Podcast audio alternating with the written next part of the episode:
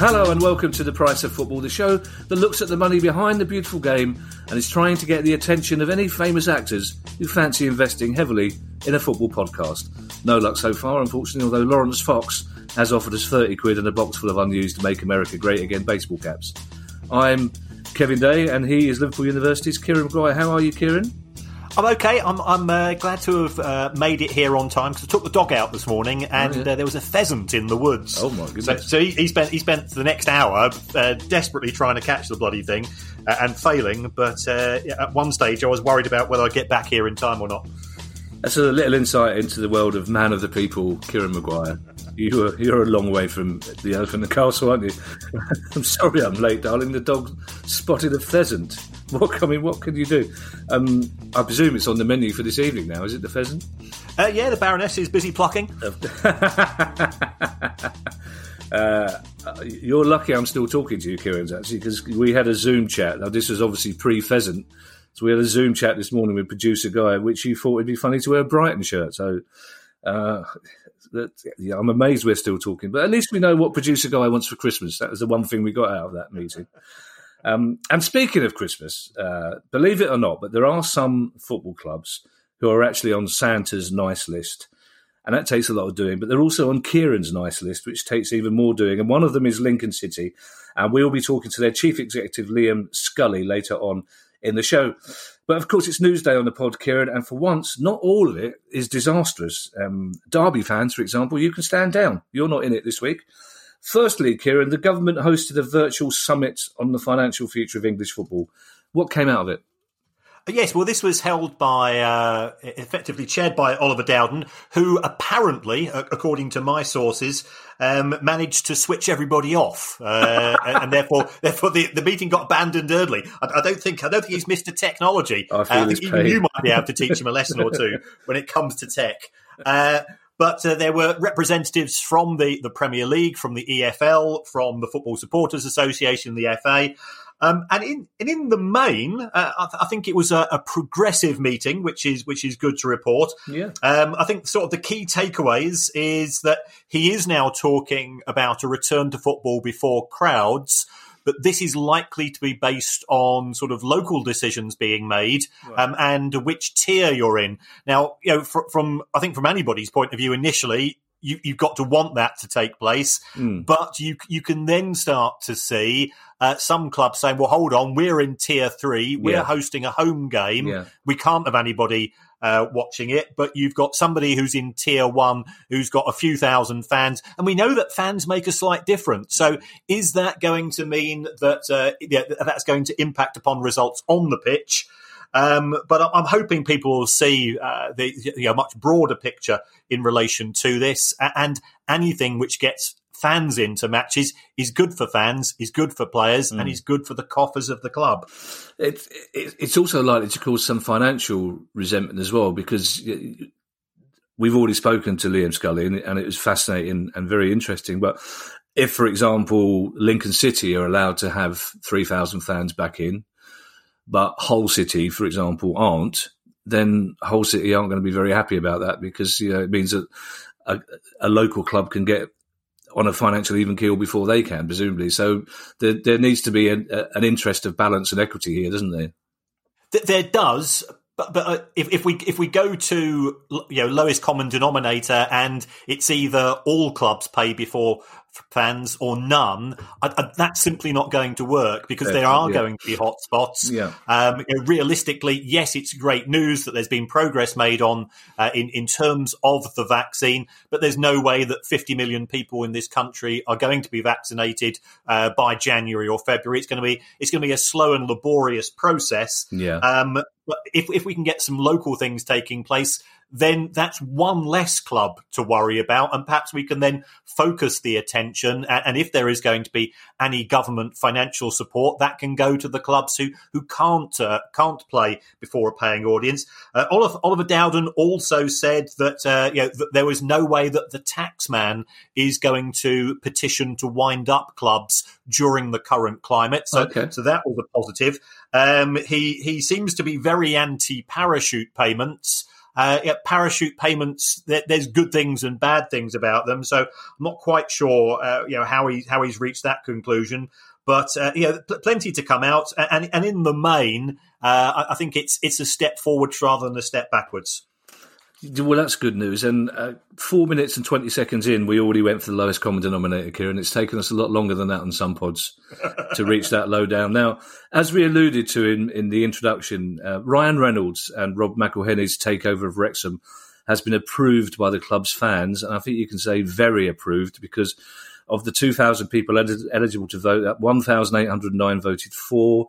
26 against, and there were nine abstentions, which I hope adds up to 2,000. You can seasonally adjust it if not. So the club's fans have approved it. What happens now, Kieran?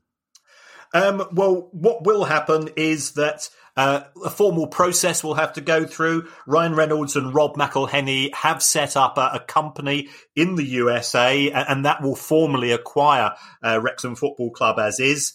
Um, they are intending to invest around about two million pounds into the club, is my understanding.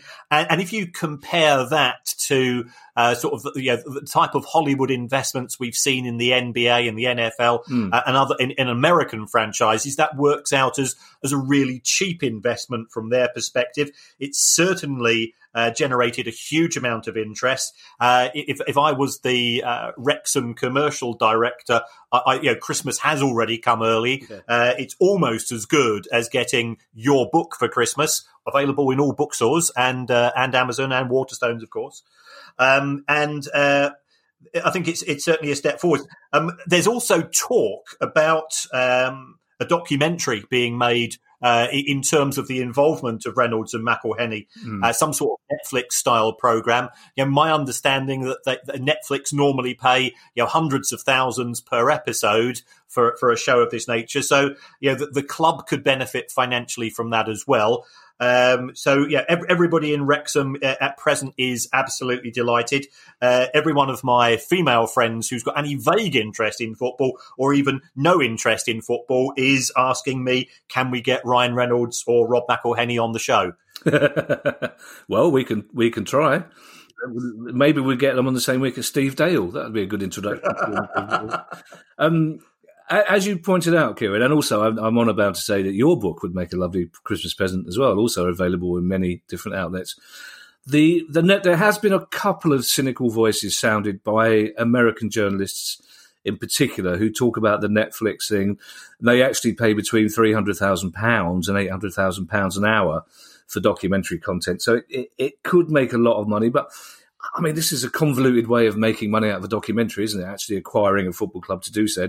It doesn't seem to me that this is the reason for doing it, as a couple of US journalists have, have indicated.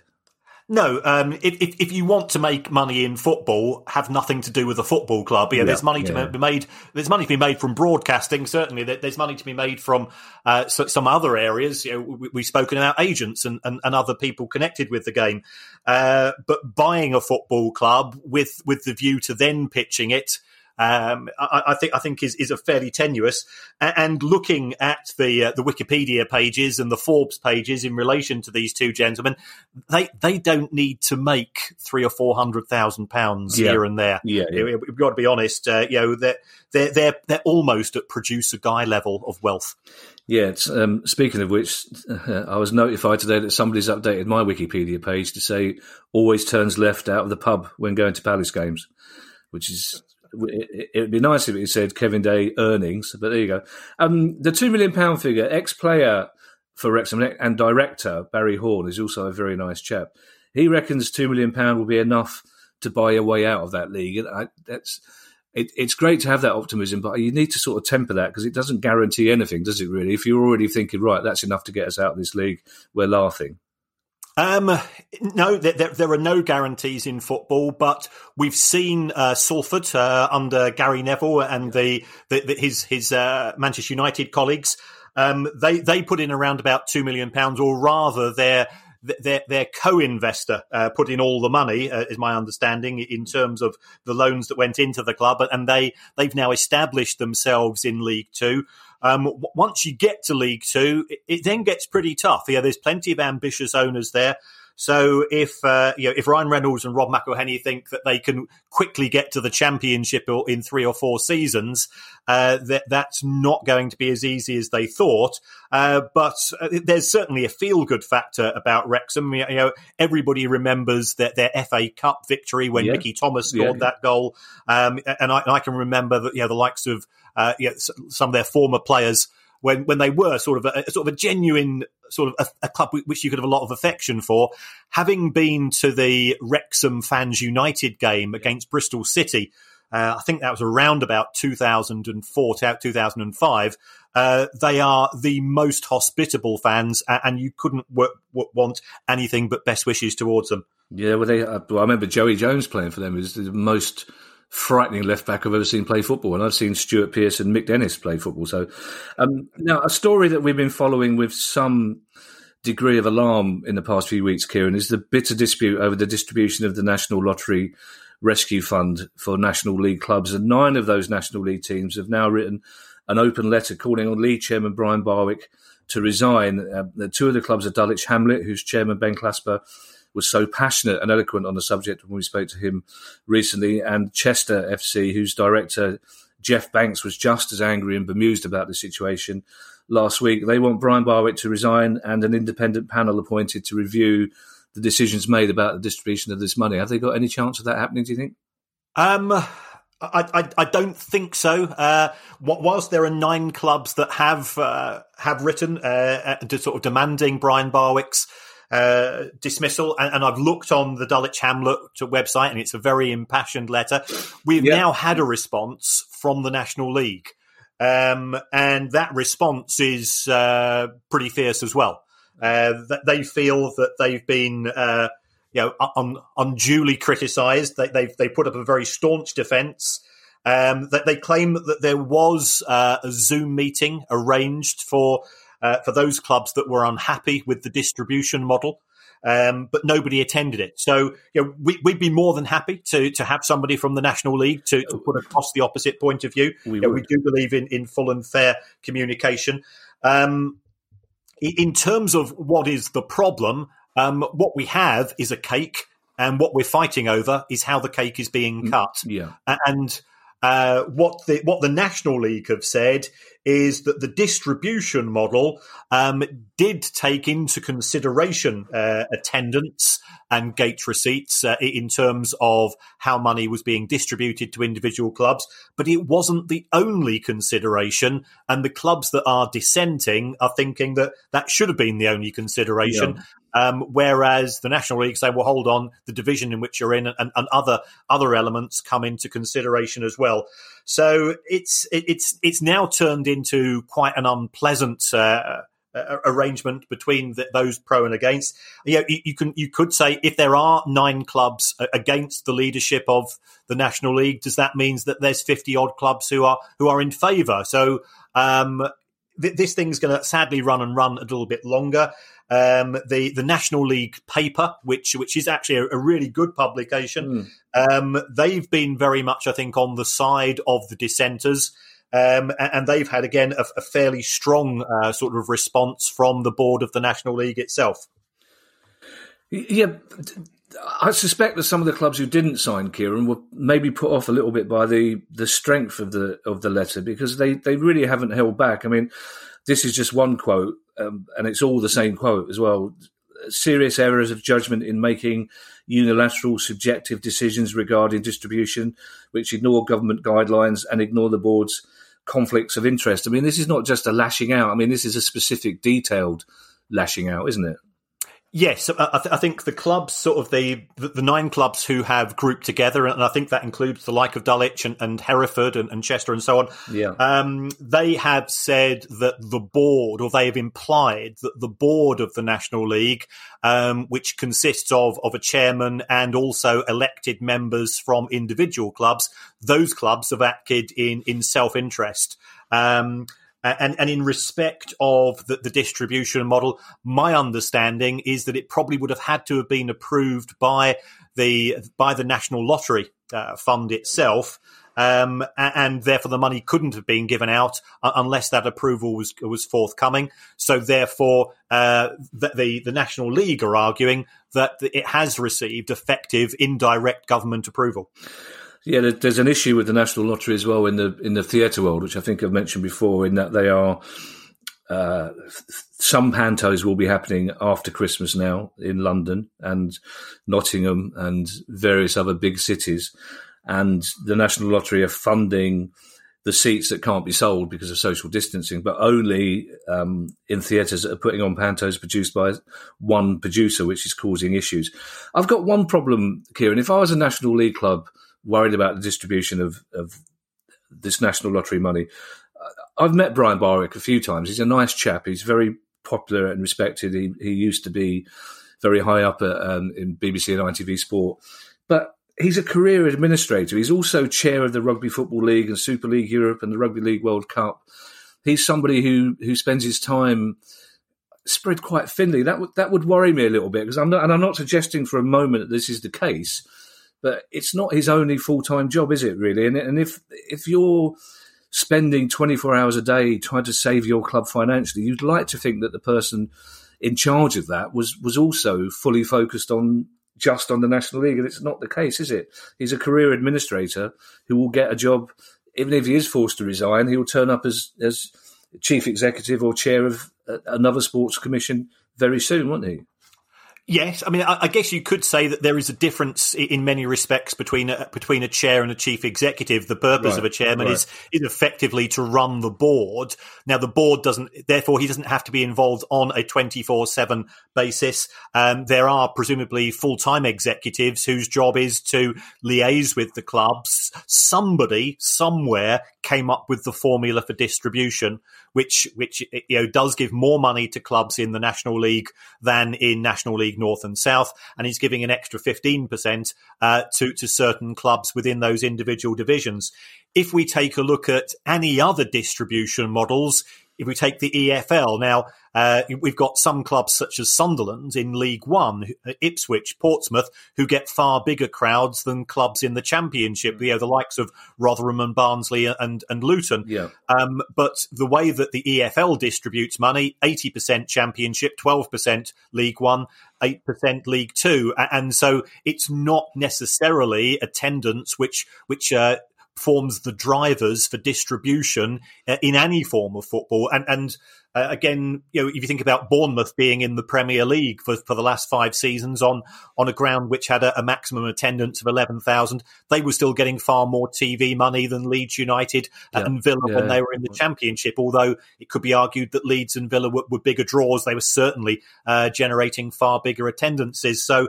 Uh, attendance isn't the only uh, reason why money is distributed historically.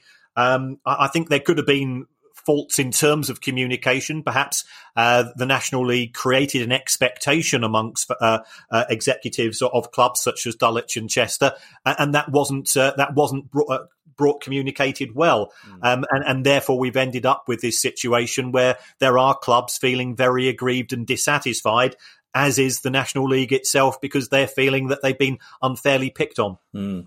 It's all getting a bit Lord of the Rings now, Kieran, because our next story is about another nine. Um, nine Serie A clubs, including the big boys, Milan, Inter, and Juventus, have been found guilty of breaching the rules around ticket sales. Yes, uh, this is this is a case brought by uh, Italy's antitrust authority, which I presume was uh, originally created for other uh, businesses in Italy, which yeah, uh, which yeah. had certain activities taking yeah. place. Um, and uh, as as I like both horses and heads, um, I'm not going to say anything more than that. Um, and, and, this was a case that was was brought on behalf of fans by a consumer group. Um, because what appeared to happen that uh, the likes of Juventus, Inter, and Milan uh, were finding reasons to avoid giving refunds for season tickets. Um, and, and, according to the antitrust trust authority, this ignored consumer rights and um, the, the, the, the small print of the season tickets uh, contained, and I quote, vexatious clauses, nice. um, which, uh, which, which does sound very intriguing. Um, the, the, consumer group is is pleased that the the ruling has been made in favour of fans, and now in theory, anybody that wants a refund can apply for one. How long that's going to take place, we're not certain. Uh, as somebody that had uh, tickets to go and see uh, Euro 2020 matches in Dublin last summer, uh, and booked flights with Ryanair. I'm still waiting. So, you know, it could be a long time in football as well. Um, and again, the consumer group, which is sort of you know, a combination of which and the, the CAB, uh, Consumers Advisory Board here in, in the UK, uh, it had hoped that the clubs would have been subject to significant fines to send out a signal that trying to do the dirty on fans wasn't acceptable. So nine, no fines were given. Uh, but it, but for those fans who are here in the UK and are looking for, for refunds in terms of season tickets, um, consumer law is very, very clear. Mm. The club has failed to deliver their side of the contract. You are entitled to a refund. Mm. I believe vexatious clauses was one of John Peel's favourite bands at one stage, wasn't it? Um, I, have it's it's really it's an interesting story. One of the things I love about Italian football is that you have to go to betting shops to buy tickets for games, but it's it's a strange one, as I'm sure Milan, Inter, and Juventus are slightly shamefaced about being found guilty of breaching these rules, but without any financial punishment, it's it's a, almost a pointless decision, isn't it? In a way. Yes, because the, yeah, the worst that happens is that the money that they should have given back is now they're, they're now going to give back, albeit a, a, good few months later than they originally should have done so. Mm. So there's there's no real downside from their perspective.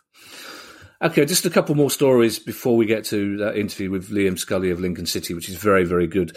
And still on the continent, FC St. Pauli uh, in Germany, in Hamburg to be exact, they're ditching the big kit manufacturer and are going to produce all of its kits in house. And for a bit of context, Kieran, you probably need to explain they're quite a different club, aren't they? They call themselves Freibeuter der Liga for a start, the Pirates of the League.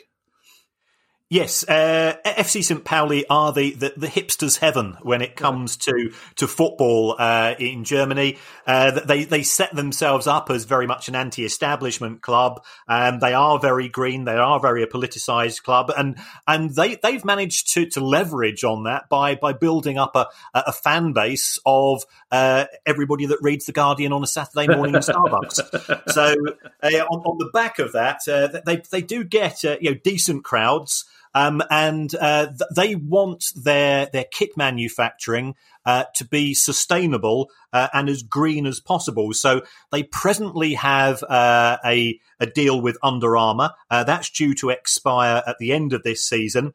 Um, they're quite a good club from uh, fr- from a manufacturer's point of view to be associated with because they they do probably punch above their weight in, in terms of the amount of publicity they they mm. get in terms of the number of shirts that they would that, that they sell because they get a lot of tourist fans coming across from uh, you know continental the rest of continental Europe here in the UK as well. Um, but they they actually set out a, a tender in in 2018 for, for people to, to take up the new kit contracts and uh, you know they wanted the the uh, the materials to be used to be fair trade materials. They wanted it to be recyclable as possible, and so on. And unfortunately, none of the major manufacturers were able to to meet the specifications that they've set. Oh, really? So okay. so they, therefore they've said, well, we'll sod you all. We'll we'll do it ourselves. You know, if, if you if, if you're not prepared to be a bit more flexible, um, then then we're not prepared to deal with you. And, and the other strange thing is that uh, their, their, present uh, sponsors, who are a company called Congstar, um, they've agreed that uh, if fans aren't happy about being sponsored by Congstar, um, you can replace the name on the front of the shirt with the fan's name. Wow. Uh, which, if anybody has ever been to Hamburg for a weekend, uh, sometimes sort of by three o'clock in the morning on a Sunday, not knowing your own name is quite a common activity, uh, and therefore it could be of benefit to the local police when they're accompanying you to your hotel or the local station. Uh, yeah, I was trying to get through that whole story without mentioning that it, Hamburg, really, but you know. You you you picked up on the fact that it was in Hamburg because of course you're an intelligent man and I probably said Hamburg but I knew as soon as Hamburg comes up I knew which direction this conversation was eventually going to be ended ending in and it was always going to be. I've been on cricket tour in Hamburg. Yes, of course you've been on a cricket tour. The, the, fact that you played a couple of games of cricket while you were there is is incidental, Kieran, isn't it? Really? No, no we we didn't play any cricket. We just went on cricket tour, uh, and I, I, I know my, my missus said at the time, why, why, aren't you taking your kit with, with you? I said, oh, it's it's team convention. We we we we arrange the kit locally. Yeah, yeah. It's not only that, Kieran. It's why why you're not taking your kit with you, but except for the box. Yeah, that that should have rung a few alarm bells, shouldn't it? Really, that's interesting. He's taking his cap and the box. What's he up to? Um, you, you would you would guess that within ten years, Kieran, all man kit manufacturers are going to be offering green and sustainable solutions. And speaking of which, Arsenal have become the first Premier League club to sign up to the UN Sport for Climate Action Framework, which makes you suspect that Hector Bellerin has been in to see the chairman. I mean, it's obviously this is very laudable. Will, will it cost Arsenal anything signing up to this? Um, not particularly. Uh, I mean, the the club has. Uh, committed to to use its ability to communicate. Clearly, it's got a huge social media reach. Mm. Um, it wants to uh, have a positive impact in terms of uh, being more more more sustainable club. Um, presently, Forest Green Rovers. I think that will come as no surprise to anybody. Um, and Hibernian, who who are a bit green to begin with, of course. Um, they they have been the two clubs that have signed up to date. But for for a Premier League club to do this. Um, it, there will be some cost consequences for Arsenal. Um, you know, they they're replacing single use plastics with water dispensers. Um, they they now have the ability. They've got some batteries which uh, are using, I think, recyclable energy to to uh, to, to, use on the on the floodlights. Um, they're using water recycling to to to uh, maintain the pitch and things of this nature. So all of these things are, are very laudable, and I think if we we are moving towards uh, a greener environment. And, and clearly, we've seen uh, the government just say that uh, you know petrol and diesel cars are effectively going to be outlawed by, by 2030. Um, then, by Arsenal, by taking this initiative, are perhaps just trying to keep it to keep ahead of the curve. Yeah, and again, these are the sort of things that you would imagine will be second nature within five, ten years. You would you would hope. And Arsenal are a club who have had a little bit of uh, criticism on this pod recently. So I think it's only fair that we acknowledge that this is a good thing that they're doing. Um, and our final story, Kieran, is by way of an update to a recent uh, theme. Uh, following criticism for not fully engaging in this particular issue, the PFA has now announced that they are setting up a task force to further examine the issue of brain injury in football, with Sir Geoff Hurst saying this week that the biggest issue is actually in training. It's the constant heading of balls in training rather than in, in matches. This is, I mean, this is something we've discussed before, Kieran. It's not going to cost the PFA very much money, but it's a very important thing. Yes, uh, you know the the tragic death of, of Nobby Stiles. Yeah um, last, last week, I, I, think, sort of brought this into attention.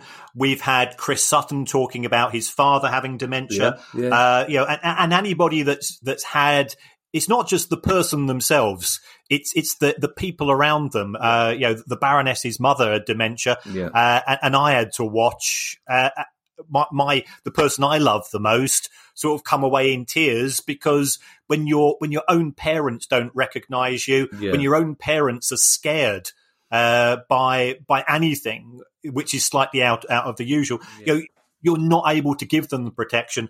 Um, th- there has been uh, research done by Glasgow University um, and that has indicated that uh, that a professional footballer footballer is is around about three and a half times more likely to mm. get dementia. Um, and we look, you know, we, everybody that has any affection for football in this country remembers or has seen 1966. Well, five five of those players yeah. have had dementia or have dementia yeah, at yeah. present. And, and that's too many. One is too many. Yeah. Um, so, so fair play to Geoff Hurst. You know, he said that uh, you know, th- there's a good case for saying that uh, children should be discouraged from heading the ball. Mm. In fact, you know, there's a case for for somebody, you know, either FIFA or you know the FA saying in youth football, you, no headings allowed until you reach the age of thirteen or fourteen mm. because your your brain is still is still developing. Your your skull is expanding. Your neck muscles aren't aren't strong enough. Um, if we look at the neurological report in respect of what happened to Jeff Astle, uh, you know, the the that that report indicated that he had a similar uh, sort of sort of brain scan to what you would expect to see in respect of a boxer and, and yeah. you know brain damage in boxing. Mm. We've seen similar in the NFL has uh, has has become very uh, very much part of uh, sort of the the, the, what, what's being seen in, in terms of uh, medic, medical research. So I think this is a step forwards. Um, we need to protect players. You know, Nobby Stiles died, uh, you know, in, in a care home. Uh, his his family should have been able to see him as much as they can. Clearly, COVID didn't help as well. Uh, so so these people are, are, right to to try to highlight the issue.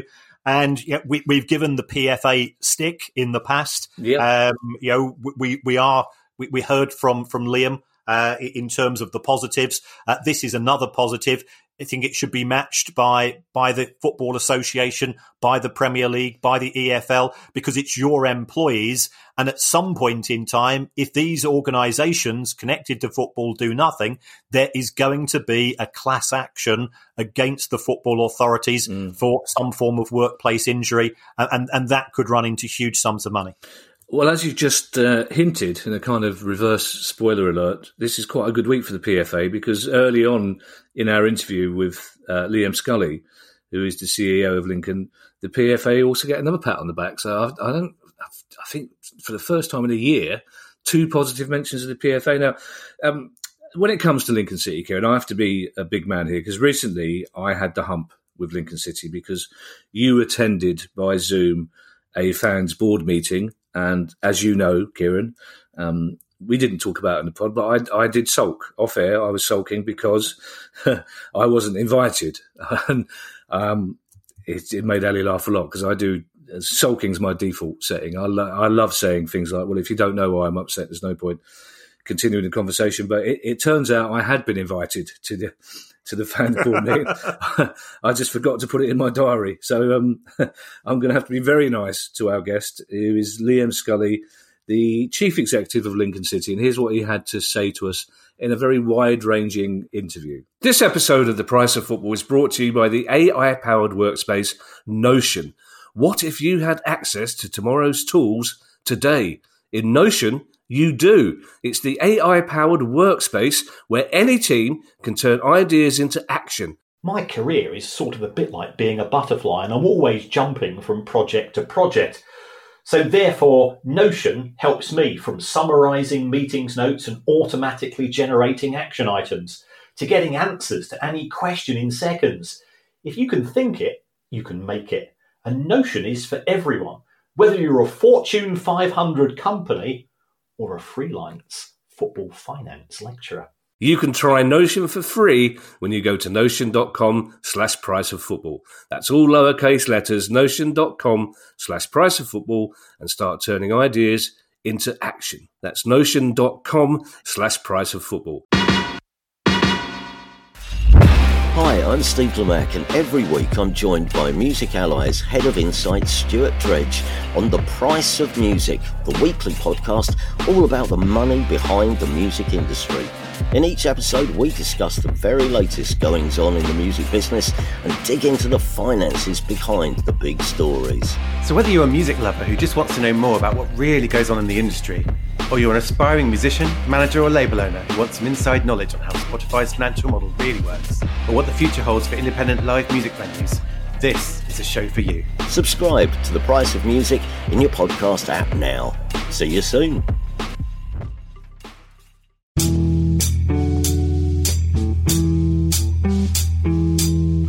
Uh, Liam, hello. Um, first of all, I'm so sorry about missing that meeting. I uh, I had to take the cat to the all night vet. I think it's uh, apparently it was a very good meeting, Liam. I'm I'm sorry about that. How are you?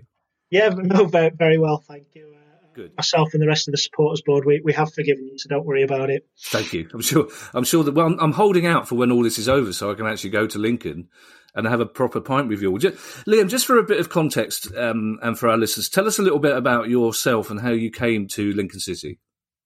Um, yeah, well, I, so I, I joined uh, what used to be uh, football in the community as a, as a school leaver, um, in, in coaching, um, and, and, that was at Doncaster Rovers. I was I was very fortunate to be given an opportunity there, um, and basically over 16, 17 years Doncaster Rovers, worked my way through the structure, uh, first of all through the, the community trust, um, and then into the main club.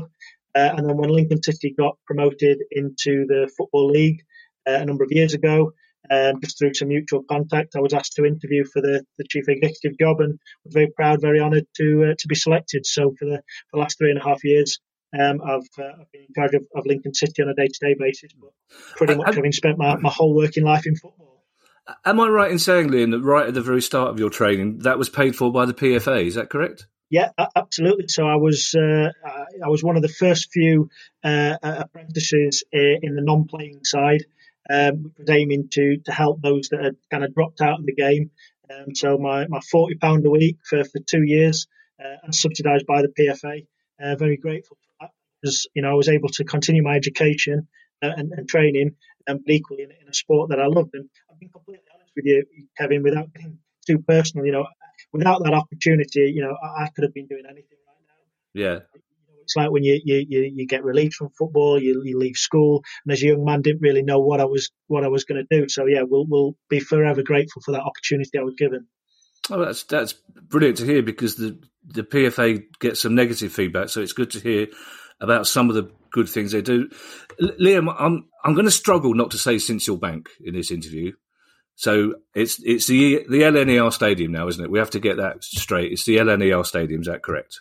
It is, but uh, our, our, commercial director, he's got me on a fined pot for every interview I give and say the wrong name, and I think I'm about fifty or sixty quid in debt to him already. Right, so okay. yeah, you, you, are right, but the LNER Stadium indeed.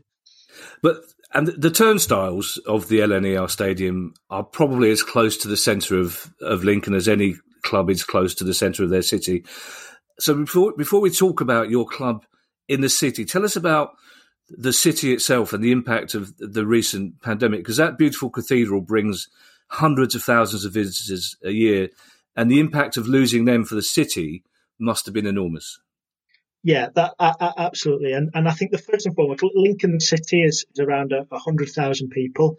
Um, it's a beautiful city, as, as you rightly said. You know, the, the people are really warm and welcoming, um, but we're also quite a rural county, so the whole county and where our fan base comes from, there's actually over twenty percent of our season ticket holders that have to travel more than an hour and a half mm. to come to our games. Um, you know, you don't drive through Lincoln to anywhere um, uh, other than Skegness. So you know, to, to, you, have got to be coming to, to Lincoln for a, for a purpose. Um, and, and our match days, um, where we've had attendances that have risen from 3,000 to, to, to, over 9,000 in the last few years, have obviously had a huge economic impact um, on, on the city of Lincoln. And what we've also been working very hard with uh, last few years is, is understanding the behaviour of our fans and how we can add value to, to the wider city and the wider economy of, of Lincoln, the city, as well as Lincoln City Football Club. Well, that's what I was really impressed um, to read on your website because you were able to quantify recently exactly what no football means to the economy. Because you reckon the home match, as you say, it brings about 2,000 extra people into the city. And one example you gave is that local chip shops see a 300% rise in match day trade. So it's important that people know the impact of there not being fans at football is having on your community, isn't it? Yeah, so right on our doorstep, as you said, Kevin, there, there are a number of local businesses. So there are some of the bigger chains that you'd see, but equally there are small kind of sole, you know, sole, sole traders or smaller businesses. Um, and, and, what our match day does, and being a town centre football club, you know, what we don't have around us is a big retail park or, or load of space. So, you know, fans literally have to come through the terrace streets um, and off the high street in order to get to the football club. So, uh, you know, along the way, what we do it's the big chains that are obviously huge employers in Lincoln and that employ uh, great number of staff. Um, like I said, the local cafes and, and our days, be that Tuesday night or, or, Saturdays, there's a proven spike of between 60 and 300 percent in terms of turnover and footfall in, in those areas. And what we wanted to do is we, we wanted to work with the University of Lincoln, a, a top 25 university, um, along with the Coventry University, to kind of quantify mm. understand that because it's it's all right as as a football club saying, well, we have this impact on Lincoln, the wider economy, but then we what we wanted to understand better that for, for all our partners. So the, the study started around two and a half years ago. Concluded months ago, and and what we're ultimately now in the phase of doing, albeit in the middle of a is is working with our partners um, to understand how we can improve match days ultimately help, help their businesses. Mm. Kieran, we talk a lot about the impact that clubs have in the community, but actually being able to put a figure on it is really important, isn't it? Uh, yes, because uh, you, you, know, as as Liam said, uh, if you can put a number on things, then then you can go into meetings with the local MP, with the local council, and and explain to them that it is making a positive contribution, um, and, and, to try to get them on board, or in, in terms of issues such as such as a return to football before before an audience. It, it's not just impacting uh, upon the club, uh, it, club's finances. Uh, it, does have an impact upon all of the local supply chain, um, all of the local logistics issues as well. So it's it's absolutely uh, in, essential that we, we can actually put some hard numbers into this because uh, you know, we know that there has been a conversation between Oliver Dowden and the football authorities recently. Um, but he, if, if, he is just given anecdotal evidence, that's one thing. Hard numbers, uh, you know, they, they, they concentrate the mind. Mm. And Liam, in terms of the fifty million pound bailout that we've been we've been hearing so much about, and the slow progress of that, how important is that going to be for the financial well-being of the club in future? Absolutely critical, um, Kevin. And I think that League One, League Two, predominantly, and some of the clubs in the Championship being to them, you know, the Wycombes, the Rotherhamshire. Mm. match day revenue is ultimately the, the lion's share of, of the income every year. You know, we get core funding through the solidarity and, and core funding. But if you were then to just strip match day revenue out of revenue out of that, the football clubs are, are left with, with very little. Uh, you know, ourselves, we, we have our commercial income, but ultimately that is attached to match days and playing in front of audiences. And outside of that, we've got small in uh, event. We've got a 3D pitch that we've we've recently received a grant from the Football Foundation to, to upgrade it. But outside of that, that is our that is our business. So you know, to take that away from us, um, you know, it, it, has a massive impact. And and you know, we're quite happy to share the numbers on, on that. So you know, if we look at from when first lockdown happened and assuming that we would play behind closed doors for the rest of this season, looking at our actuals from last year and our projections this year, quite comfortably, that, that's two and three quarter million. Wow. we would have, have lost in revenue. Wow. Fair, we have managed to make savings. Um, we've had been, you know, we've been forced to make savings. We we got our program pro forty percent this year. We we sadly, like many other clubs, had to make a series of redundancies. Yeah. Um, you know, there isn't a paperclip wasted in the business right now. And yeah. all of that has contributed to, to a, a, around you know just over a million pounds worth of savings. Um, but we're still significantly out of pocket. Business, we, we have long term cash flow plans, we have three year projections, and yeah, we, we've taken a significant hit. And, and, and right now, the picture is bleak, um, and that's why a rescue package in the form of grants, not loans, not further borrowing, is absolutely critical. We've heard from many chief execs and club owners, Liam, about difficult decisions that have to be made to get a club through this. But you used an expression that I was really impressed with recently. You talked about a hierarchy of importance that the, the definition of success has now changed. It's not about winning points or trophies. It's about making sure the club is still here for those fans who consider the club as their social space, their safe space com- completely. And, and, we talk, and, and, I've heard you guys mention it on, on the podcast before around the true owners, you know, of, of a football club and, and, and fans, and, and, ultimately, you know, as the chief suit at the club right now, as the directors, you know, we're, we're just the current custodians. You know, Lincoln City Football Club, uh, 120 years. Hopefully, it's here for you know another 120 years beyond it. So even if we're here running 10, 15 years, it's going to be a small on, on its history, and, and, our job is to to leave it in a better place that we can, you know, than we found it. I think you know the, the scary thing for us right now is the fact that we don't want to be, you know, the, the saw Lincoln City Football Club go out of business. You know, we survived the ITV digital um, you know, collapse many years ago through the goodwill. Mm. We've got five over five thousand fans as shareholders in the club. Yeah. Um, you know, a part of that. So, you know, we have an absolute responsibility to them uh, in order to safeguard their football club. And you know, we all want winning football. You know, that, that's let, let's be honest, that's why our attendances have gone from three thousand to nine thousand. You know, we, we've we've had success on the field for the last few years. If you were to to ask me what does success look like this season, then then surviving and, and making sure that the fans have a football club to support in the future. It has to be the top uh, top of that list, and hopefully we're doing a, a trying to get to that point. Um, you know, you, you don't earn the right to win games on the field um, if you're not there as a football club. So yeah, n- number one, can we survive it? Uh, you, talk as a, a, club a lot about the mental well-being of football fans. So, w- would you say that live streaming of games, for example, is just as important from a fan's well-being perspective as it is from a financial perspective for you? Because at least it keeps them in some sort of contact with with the club and with other people watching the game at the same time. Yeah, completely. So that, you're right. It, it's some form of contact. It's a it's a workaround.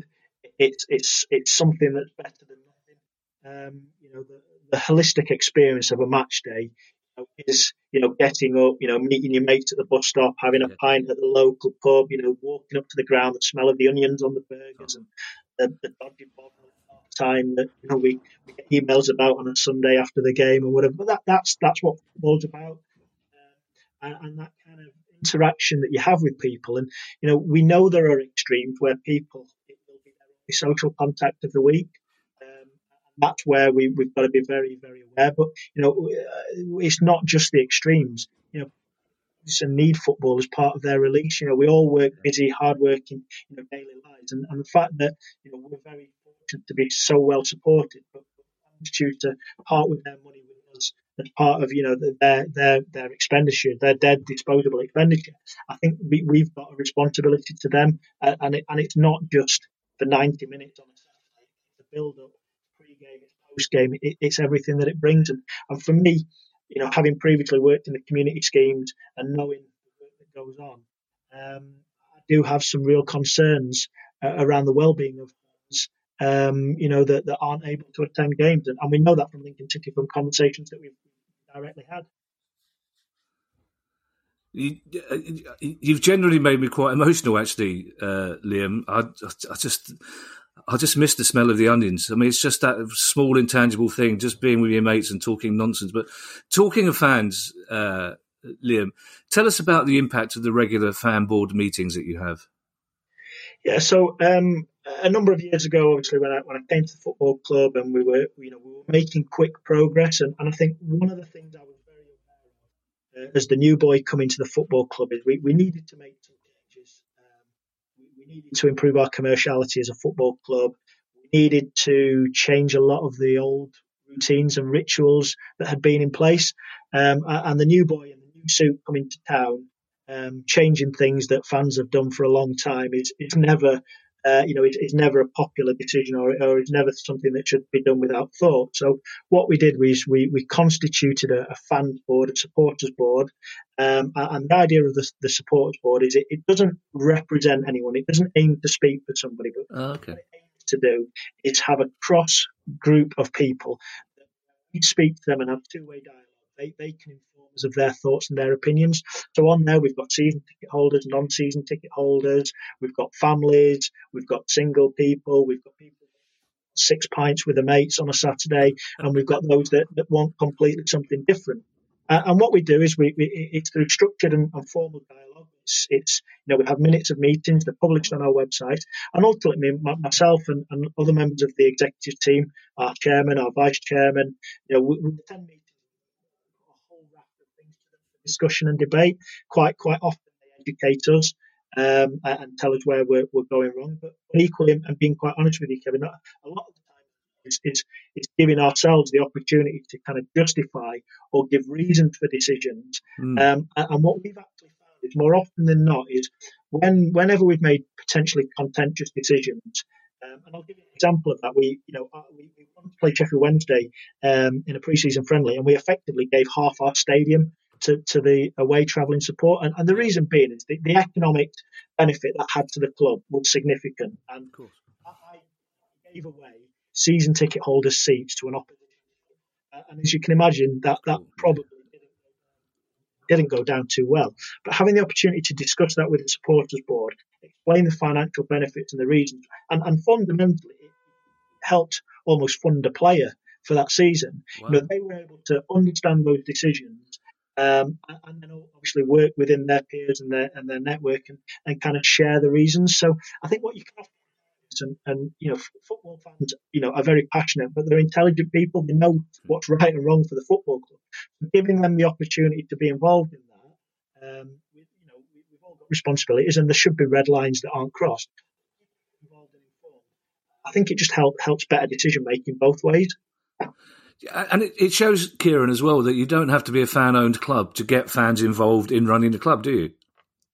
Well, certainly not. I mean, I think what, what Liam and his team are doing is that they're using the fans as sounding boards. And actually, sometimes you can pick up really good ideas from them as well. So, as he says, it, it's a two way street. If you make a decision, it's been made uh, with, with the best intentions of the club. You can get that across very well. The fans will go and then spread the message because, because as Liam said, we're, we're not as stupid as some people make us out to be. Yeah. Um, and if you, if you get enough people listening to the message, they'll pass it on and say, yeah, we, we understand the reasons why. Uh, it's fully justified. And this is the progress that Lincoln City are going to make. And, and, as Liam said, the most important thing is the club's still there in 12 months' time. And uh, you know the decisions which are being made are clearly uh, based towards trying to, to, to ensure that. And Liam, you, you want to improve the matchday experience for your fans with a stadium expansion. Are those plans still able to go ahead? Yeah, so it, it's a two-phase project. Um, we're, we're, really pleased to be able to deliver the first phase, which is a, a regenerated uh, artificial grass pitch. So, um, as you rightly mentioned, Town Centre Football Club, but we, artificial grass pitch on, on, our footprint, but it's one of the only um, playing spaces in, in the Sincil Bank the Sincil Bank community. There isn't any space to play football other than our stadium. So during lockdown, we for free use and, and the community used it. But we, we've been able to get a grant by the Football Foundation in order to regenerate that and, and, and make it, you know, a, a vastly improved facility.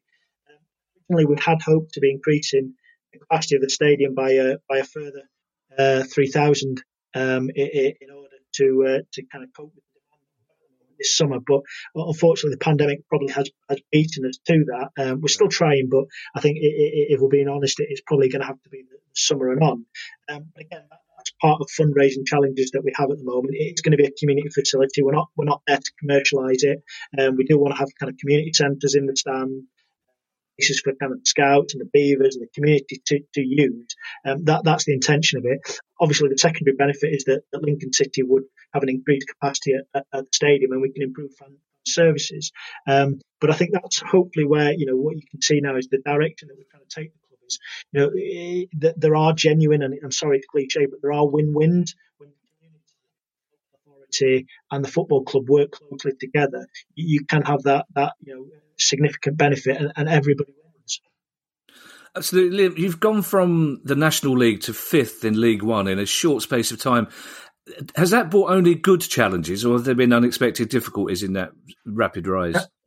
Yeah, no, it, it you know, first and foremost, we we never take for granted um, the, the on-field success that we we've had. It, catching up to do, you know, success in the National League days is paying your gas bill at the end of the month. Yeah, right. It's kind of hand, hand to mouth, and, and, and, and, people, you know, in the National League got a huge amount of respect for, for the clubs. And, and going from the National League, um, you know, our first season in the FL, we took 27,000 fans to Wembley. Um, we, we, had a, a, real positive kind of experience. You know, it's just been, you know, been, been pedaling you know, beneath the water. Our, our feet have going, been, been as we as we try and catch the club up and, and, and keep making sure that you know I'm not the reason why we're holding the club from going back forward on the field. Uh, you know, Michael Appleton uh, came in over, over, a year ago now and has just done such a superb job. Working with our director, George, we tried to, you know, our average age of our squad is, is 23. Um, the reason being is player trading has to be part of our model. Yeah, you have to sell, sell, sell players. You know, the other thing that, that is really positive with our football club is that uh, the, the owners put put the money in by way of equity, so it's not loans. Um, it, it is philanthropic. So what we're able to do is just continually reinvest any profit, be that from cut run sales, into just taking the next step forward as a football club. And ultimately, where we want to get to is self-sustainability and salary. This whole reform at this moment in time, that would be an ideal position to, to be in because at that point, when you do have philanthropic owners like like we have at the football club to them and asking them to dip their hand in the pocket. It's for special projects, you know, improving fan facilities or maybe even funding that player. It's not a, a must-have in order to keep, you know, in order to keep the club running. So that that's you know that that's our whole ambition at this moment. Uh, Liam, it's, it's been brilliant to speak to you. It's yet again, it's it's great for Lincoln City fans and all genuine football fans to hear another CEO who's not just a faceless suit who's running a business, but somebody who shares the passion and enthusiasm and the energy and the commitment of the people who support the club. I want to end on a positive note, Liam, because you know the, there's news of the vaccine trickling through. There's indications that things are starting to look a bit more optimistic. As we talked about earlier in the pod, Kieran has Lincoln City down as one of the good guys in the world of football. Why do you think that is, Liam? Uh, well, I, I, think we're truly humbled to, to be uh, to be given that name, Tiger. I, if I'm honest, Kevin, I think there's plenty of really well clubs. I'm, I'm, sure you guys have got a list of uh, of, of and, and whatever yep. else. Um, know, I, I, think sometimes, you know, it, it, if you can allow me to speak as a football fan here, there's a lot of people with good intentions and good endeavour, and see a lot of business businessmen and women very successful in their own right industries and, and they come to football and, and think they can crack it and often throw good money after bad at maybe trying to get promotions and, and whatever and, and dream turns sour. So, you know, I, am a huge fan of, of community football clubs. There are so many well, you know, well run. I know you've, you've spoken with Brian at Shrewsbury and, mm. you know, Rochdale, Doncaster and, and, and there are some really, you know, extra, really, really well run community clubs. So I suppose I, am proud to be here, you know, speaking not just on behalf of Lincoln City, but a lot of other League One and League two clubs that, that do some phenomenal work in the community, really, do care about the fans. Hopefully, we, we can champion and shout loud enough about you know those guys and the good work that, that goes on. Um, while you guys can can force change in the wrong ends, um, but, but we can continue kind of doing doing the best we can for our communities. Liam, it's been an absolute pleasure to talk to you. Thank you for taking time out to do so. Um, I, I really can't wait to go up and join that board meeting and have a proper pint when all this is over. Um, and if there's anything we can do to help publicise any of your ventures, let us know, Liam. And in the meantime, thank you very much and, and good luck with the rest of this terrible pandemic. Thank you. No, thank you very much.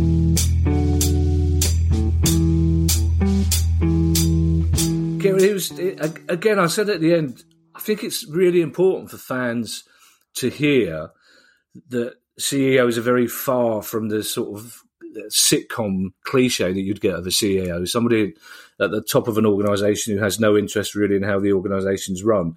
But I've, i thought what was interesting from a, a, financial point of view, we talked very specifically about the fact that the, the money that's going into the club is in the form of equity and not in loans. And that clearly makes a big difference, doesn't it? Uh, yes, because it, it gives the club a degree of security that should there be any change in ownership or should there be ch- any change in philosophy, um, a, a, football club does not have to give shares back to the, the owners. Uh, it does not have to pay dividends. Whereas with loans, a, a loan by definition has a repayment date, um, and loans, uh, even even if they're initially at 0% interest, there's normally quite there's normally clauses in them that interest can be applied at a later date. So so that was that was a real positive, uh, and yeah, I, I, was so impressed by by Liam. Uh, historically, I've always had an issue with clubs that play in in red and white stripes because. Um, I'm I'm colorblind. My, my university debut at football, we were in green and white stripes. Uh, the opposition were in red and white stripes. It's fair to say that my performance was utterly shite because I didn't know who to pass to, and I was never picked again. I, I can't keep up with who you've got an issue with in football anymore, Kieran. To be honest, and that's ironic considering I've just written a book about having issues in football. Um, I, I was also what impressed me very much with Liam is that his understanding of the fact that football fans are missing football and it's affecting their, their, their mental well-being. Because there are a lot of people outside football who won't understand that that not actually being able to go and see your football team every second week not having that that focus not having that that thing in your life leads a massive a massive hole. And it's not just affecting the the community economically which it is doing very badly but it is affecting the the mental well-being of a lot of people, young and old, whose life, for for better or worse, revolves around Lincoln City. There are people listening to this who say, "Well, your life shouldn't revolve around a football club," but in a way, it does for us. It does for all sorts of people. You, your your your sort of internal body clock eh, outside the summer instinctively knows where you should be in any sort of cycle. You know, you you know when to start getting nervous. You know when to start talking to your mates about what time you're going to be in the pub. Half eleven. It's always the same time. Why we talk about it, I don't know, but it's it's always there as part of your life, and it's good to hear a CEO acknowledge and understand that importance. Yes, and, and he and he. He, he certainly Liam clearly understands what it is to be a football fan, Yeah. and, and I do think that that some owners uh, don't get it. You know, they they know that the fans are loyal and passionate and so on, and from from those owners' perspectives, it's just a means of well. You know, th- these people are to be monetized. These you know, they just see them as as walking pots of money on the hoof uh, to be milked as much as possible. But but Liam's Liam and the, the rest of the the uh, Lincoln City board, I think they demand d- deserve full credit for the way that they engage with fans. Um, they by taking that approach that's the reason why attendances at the club have have rapidly increased because there is a sense of inclusiveness. There's a sense of belonging at the club. Um, a- and that will pay dividends in future years because they've had a fantastic season. They're in the second round of the FA Cup. Uh, they're fifth presently in in uh, in League 1 they've made all of that progress from the National League. You do reach a, a point where things start to plateau, and but the fans will have had the goodwill from the way that they've been treated uh, with with honesty, uh, with with respect, with with you know a, a sense of of their feeling, and and yeah, I, I understand pe- people that don't get football. They, they won't understand. You know, we, we've had this discussion in the past. When I think of the the ten best moments of my life, six of them probably involved football. Two of them involved the birth of my kids, well, it was getting married, and then the night the Russian girlfriend brought her sister around. Yeah, and, and that was my ten. But and football does take that that senior position because it gives you that sense of, of purpose and, and also it, it sets your body clock when when the mm-hmm. fixtures come out in June you, you then set, set set the rest of your your year ahead of you you know where you're going to be what we've got at present, I, I don't know who we're playing this weekend. Yeah, that's that's how distorted my life has become, and and there is a sense of genuine loss. Uh, I, I think experienced by all fans at present. This is this is going to be a terrible indictment of the way males fail to communicate properly. But you've got kids. Well, we've been doing this for more than a year. And it's just I never I never knew. I've got one as well. Have I ever told you that? I didn't. uh, rather childishly, I'm just trying to keep Kieran talking now because he foolishly told me that Turkish TV were hanging on for him to finish. so anyway, I'm just I'm trying to find some more questions to talk about. But no, go on, you go you go and talk to your friends at Turkish TV. I don't I don't know why you don't just marry them. I'm gonna I'm gonna sulk about it. I'm gonna go in and say to her, Ali will say, Is it all right? I say no. He preferred Turkish TV to talking to me. Um, we'll be back on uh, my two grown up men. We'll be back on Monday to talk about important issues in football. Uh, it's our questions uh, issue on Monday. And if you have any questions on anything we've spoken about today or any aspect of uh, football and finance in any part of the world at any level, it's questions at priceoffootball.com. And as Kieran needs to go and talk to his new best friends, I will say stay safe, everybody, and we'll see you on Monday. Bye bye now. Bye bye. The price of football.